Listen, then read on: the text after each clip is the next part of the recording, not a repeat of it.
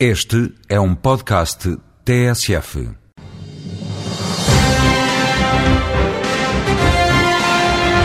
No Voz Europa de hoje, Carlos Medeiros, do Centro de Informação Europeia Jacques Delors, responde à pergunta: quantos alargamentos já teve a União Europeia?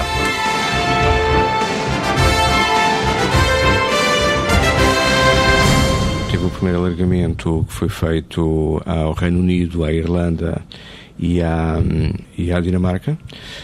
Esse primeiro alargamento foi a primeira passagem de 6 para 9. Há depois um segundo alargamento que foi feito à Grécia. Há um terceiro alargamento que para nós é o mais importante, obviamente, que foi o alargamento feito à Espanha e a Portugal, em 86.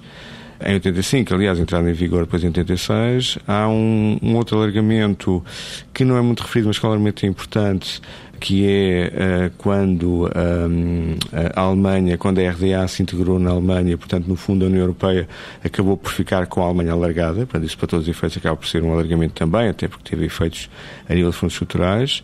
Há depois um alargamento que foi talvez o maior de todos até hoje, e que provavelmente nunca irá mais haver nenhum assim, foi o alargamento a 10 países, que foi o alargamento que aconteceu em 2004, e que acabou por ser com Malta, Chipre, para começar pelos mais pequenos, com Polónia, com os países bálticos, com a República Checa, com a Eslováquia e com a Eslovénia e com a Hungria também.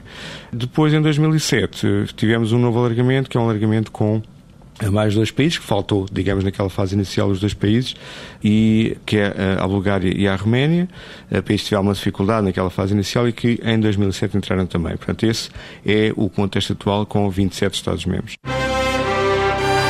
Voz Europa, edição de Alexandre David.